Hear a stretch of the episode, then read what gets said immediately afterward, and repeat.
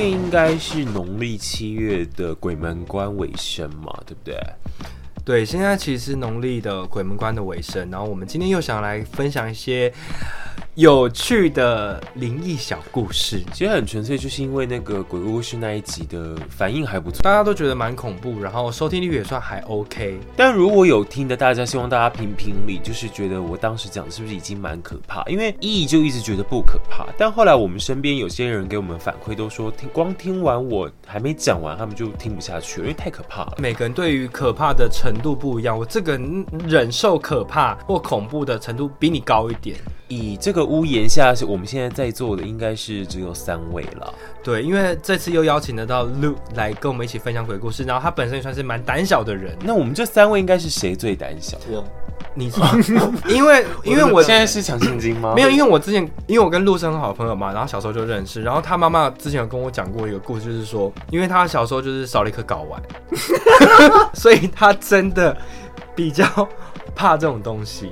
这可以讲吧？不是你这样子，如果有人想要跟我要照片怎么办？他们就觉得我少一个睾丸欸啊！所以是真的吗？是假的啦。但是我每次都想说，因为他真的很夸张，就是我可能在客厅坐着滑手机，然后他洗完澡出来，他看到他就会吓一跳，真的吓一跳。哦，他真的蛮有这个状况。今天我们就是跟大家分享一系列的有趣的恐怖小故事。那由谁开始呢？由路开始好了。好，那我就讲一个短短的，就是我之前在英国读书的时候发生的一个，我先讲我室友的好了。好，我那个时候有一个室友，然后是个女生，也是台湾人。我们的两个的门是一个 L 型，所以一边是我，一边是她嘛。然后有一次我们在中午睡午觉的时候，然后我就开门，因为我已经睡醒，然后出来了，然后就看到我室友整个满头大汗，然后就是一副很惊恐的样子。然后我就说你干嘛啊？她说刚刚我们在睡午觉的时候，因为她是女生，然后她习惯趴睡，然后她这样趴睡的时候，她就觉得。就是房间好像很多人，然后就是听到一些窸窣的声音。后来他就把眼睛张开，他张开第一个看到的就是有一个人蹲在旁边这样看他，然后全白，然后这样子看他，然后他整个吓到，可是他又要装没有看到，所以他就等于类似有点眼神像穿透他，好像没看到的感觉。然后后来他有点起身，然后再往后看的时候，床尾又站一个，是一个男生，然后穿白色衣服。他整个又是再更起来一点，然后往门那边看，门后面又站了2个。我一直很纳闷，就是这种时候，到底我应该冲出去有人的地方，还是怎么样？我觉得如果是我的话，人家说骂脏话有用，我可能真的会骂脏话。可是他是英国鬼耶。对啊，我的疑问就是外国人吗？对，是外国人。可是因为他们又本身又白，然后因为他们是鬼嘛，所以更白。然后可是眼神也很可怕，就是空洞的眼神，就是那种，但是我觉得欧美鬼。然后可是我室友他后来看完房间环顾四周，4个人，因为他有再环顾一下，那4个人都还在。然后他说，其实他到后面没有那么害怕的原因，是因为他们觉得他可能就是好奇他在干嘛，就为什么趴在那边，然后他在干嘛？可是最可怕的跟最吓人的应该就是蹲在床沿看他的那个，因为那个最近。他一张开眼睛就在他眼前，所以那时候是他刚住那吗？还是他已经住一段时间了？我们两个都住一段时间，那怎么会到那一天才遇到？是有什么节日吗？没有，因为他之前也都会觉得就是被压啦，或是一些什么声音，但那一天就是中午睡午觉的时候，不知道为什么就是一次看到4个，但是后来就没有再出现了。然后我那一间房间也都没有。那你自己呢？那时候我是在，因为你看台北的市中心有很多老旧的房子嘛，所以通常在市中心都会有很多那种50年以上的房子。那我当时在英国，其中有一个房子就是在一个很大的捷运站旁边的房子，然后那房子非常非常老旧，真的就是安娜贝尔的房子。你一进去就是木头楼梯，然后铺那种宝蓝色的地毯。然后它非常的破，然后你爬上去的时候还会这样，这样子，就是很旧就对了。然后我住在2楼，2楼就是只有我的房间跟厨房，然后厨房也非常的老旧，我房间也非常的破。可是为什么我会住那边？是因为旁边就是捷运站，我走过去真的就是10秒，所以我才会住那边，不然那边我真的不敢住。然后可是厕所在3楼，所以我要洗澡的话，我就要从2楼然后到3楼，然后3楼的那个厕所很大哦，可是非常的老旧。我不知道大家有没有看过华纳一部鬼片叫做《哭泣的女人》。有，我们看过。对，然后那个样子就很像里面那个妈妈在帮女儿洗澡的那种浴缸，然后地板跟马桶这样子。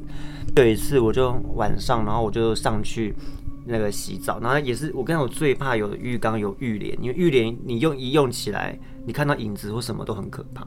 然后可是我反正因为跟别人住嘛，外面不能湿，所以我就把浴帘拉起来。然后我有个习惯，就是我洗澡的时候一定会放音乐，然后我就把我的就是那个 speaker 拿上去，然后我就拿上去放音乐，然后我就是莲蓬头这样冲，然后音乐边这样放。然后我非常记得，就是那时候我听的歌是周杰伦的《算什么男人》。那你那时候有唱歌吗？大唱特唱， okay， 对，因为我是一样过分。对，我洗澡喜欢唱歌，然后就唱很大声这样。我洗到一半的时候，我就觉得你就是觉得整个就是怪怪的，但你就是你说不上来，而且你也不知道你会有这种事情，所以你也不会去往那边想。然后当我在冲到一半的时候，突然有一个人在我耳边说这样 ，Hello， 这样。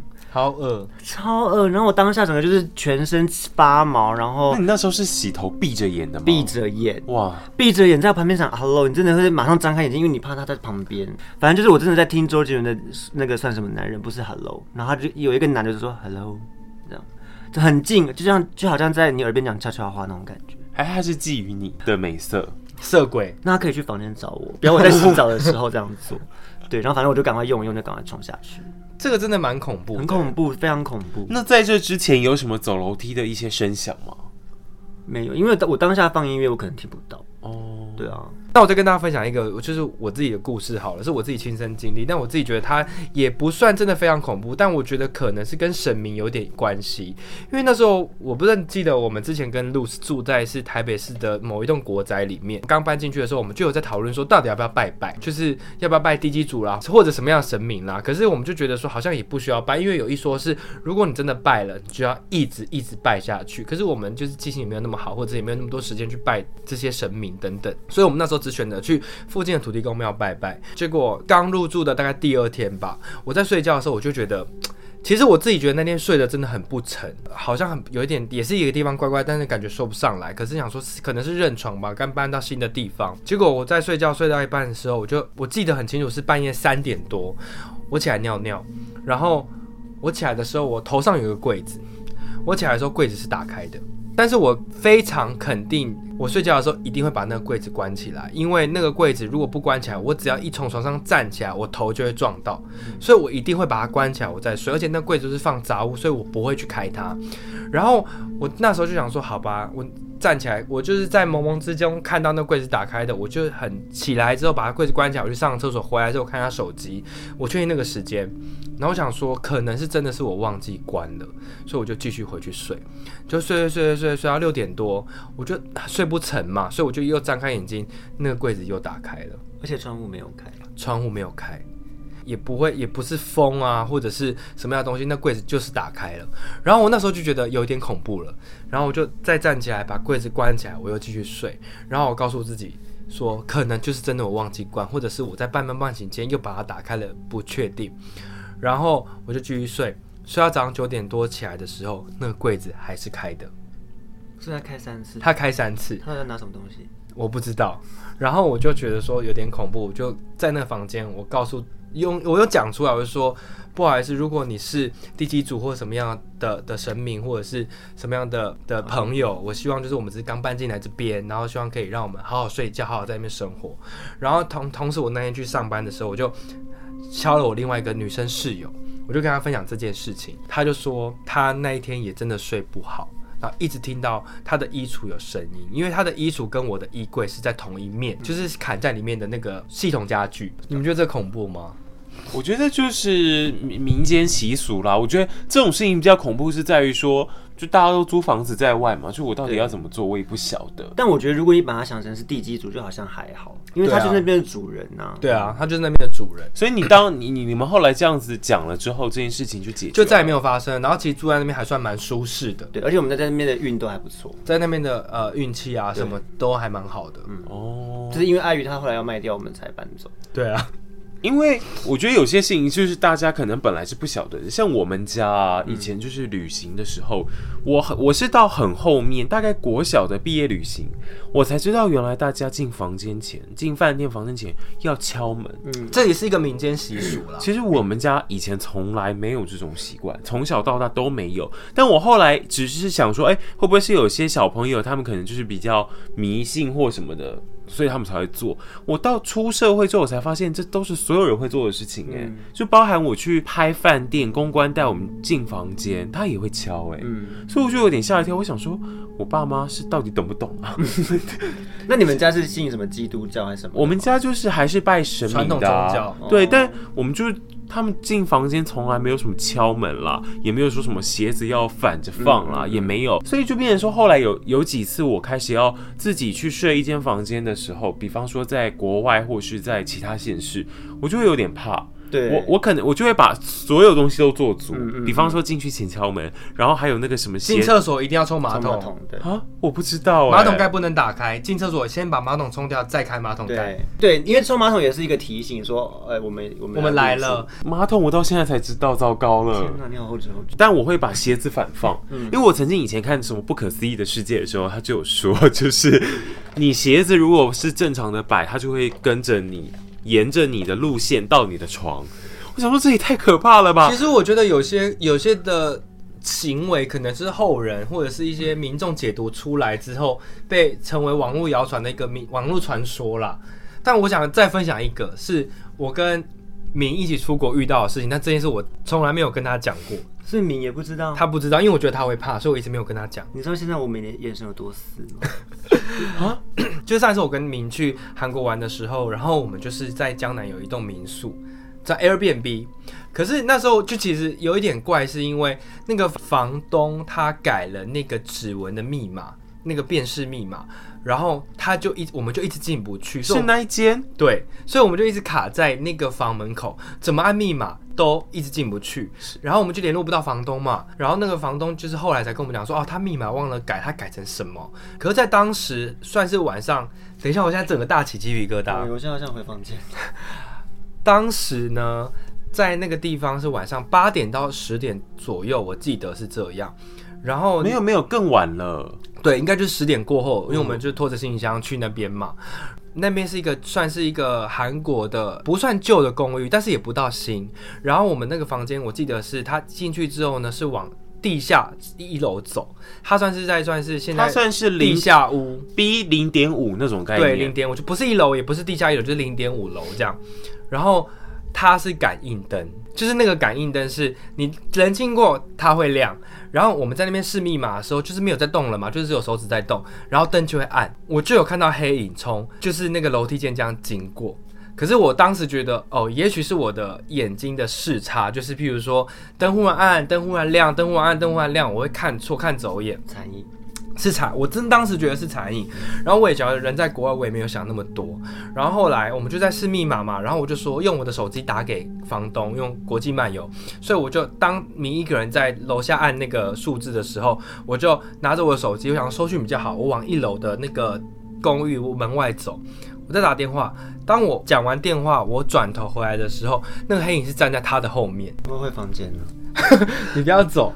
那个黑影站在他的后面，然后我就觉得。因为当时我们好像有一点情绪也不是很稳定，然后我就觉得我有点火气起来，因为我觉得第一是房东怎么会这么瞎，他一直不给我密码，我们联络不到他，然后他可能情绪也有点起来，就觉得怎么那么烦，又有点进不去房间，然后卡很久，然后我们就觉得那时候整个气氛都不对。后来好不容易终于进到房间之后，我是觉得蛮温馨的。那个房间规格是这样，它是客厅算蛮大的，客厅跟厨房连在一起。然后我就是他在洗澡的时候，我就在那个这边滑手机看韩国综艺节目，我是背对着那个厨房，我就觉得厨房有人。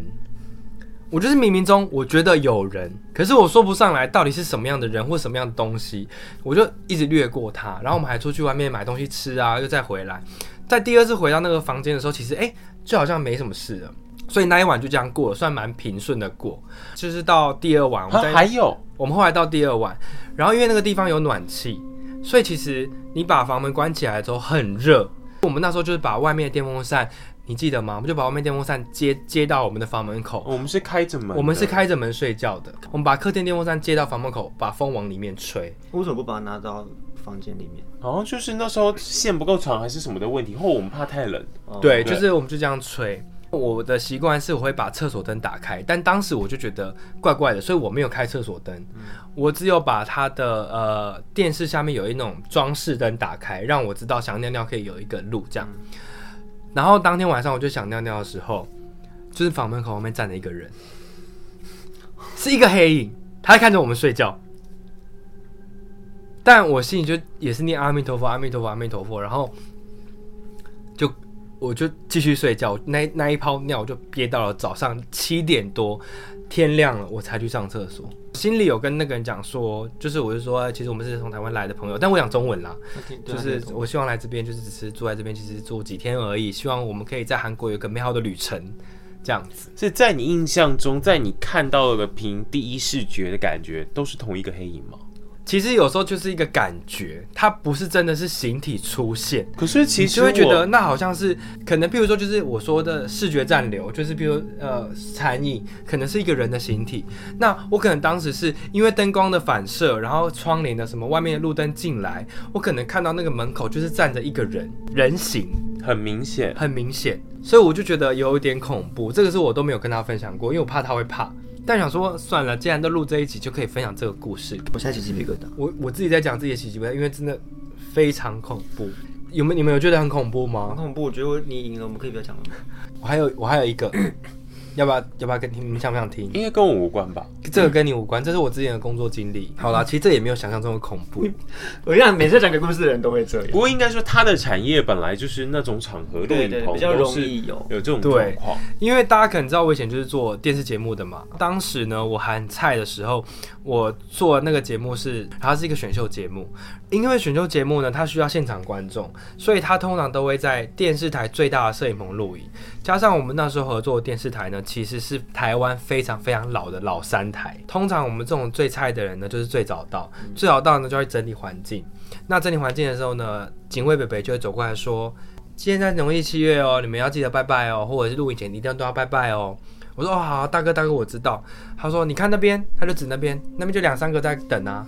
你看那边，那边就是几个啊。”他说他看得到，他说他也感应得到。然后那时候我就觉得说，哦靠，大哥你不要吓我好不好？你觉得我很菜，你在开我玩笑吗？然后后来就正式去拜拜了嘛，开路前就是拜拜，拜完拜之后呢，他们就说，哎，那你去烧冥纸这样子。我就说好啊，我去烧冥纸。当时确实我的疏忽就是我是贪快，我就是想要赶快下去处理我录影的东西，所以呢，我就在那个电视台的1楼的后门，我就开始烧冥纸。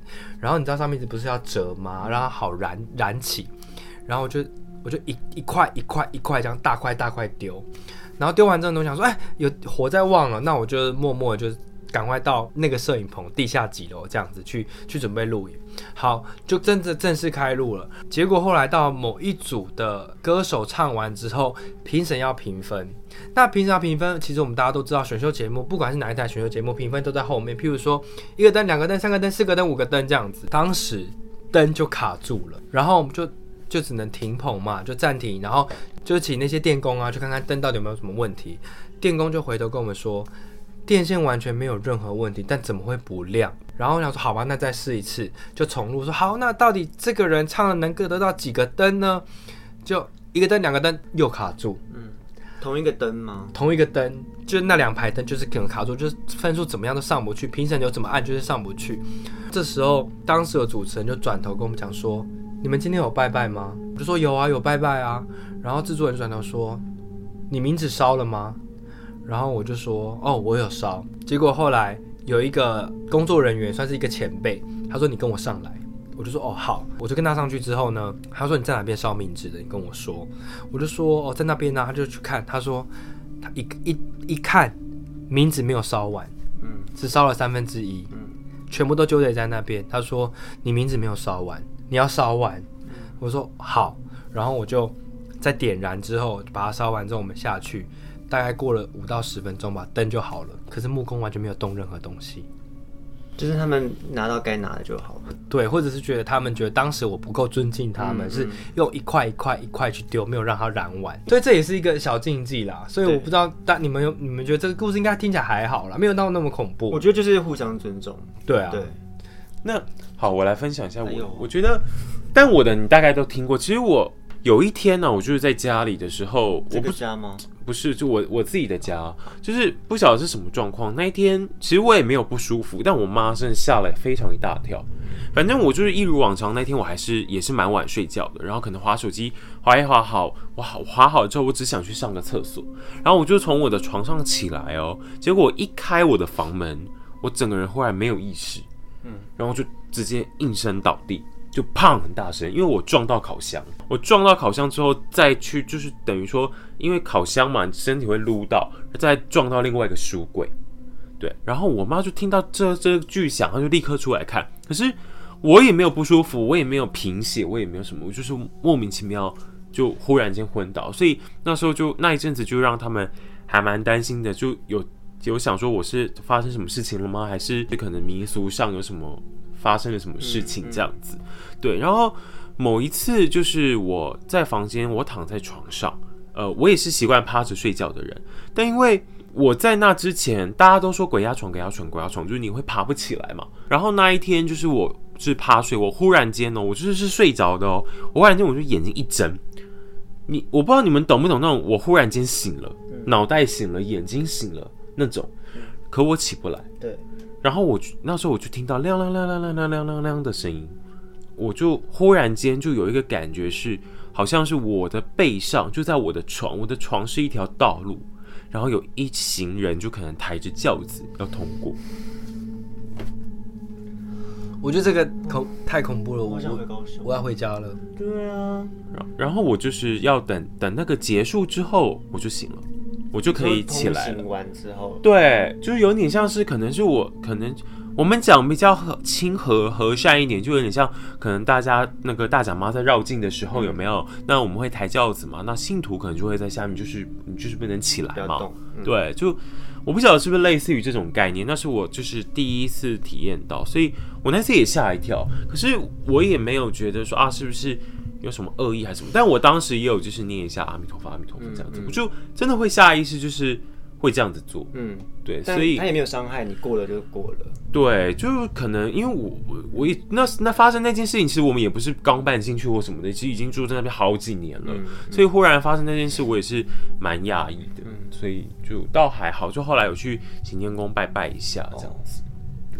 其实我觉得今天的恐怖程度扣打已经够了，它比第一次更恐怖哎、欸。好啦，但其实我们分享这些故事不是真的要吓观众，我们是想说，我们就是抱持的就是与人为善，或者是我们就是平常心去面对这个月份的结束或这个月份的到来，然后就抱着尊重跟虔诚的信仰的态度就好了。哎、欸，但是我觉得你们第一集已经讲这样子的程度，然后已经被大家说恐怖，你觉得这集会有人听完？我觉得如果听不完，代表他们也真的恐怖指数其实能承受的太低了。我希望大家觉得，如果我们觉得我们故事很精彩，可以帮我们分享出去，或订阅我们的频道，或者是说想要知道我们更多问题想问，也可以到 IG 羿旼驚人去搜寻。那今天的恐怖故事就到这边啦，晚安，晚安，拜拜，拜拜。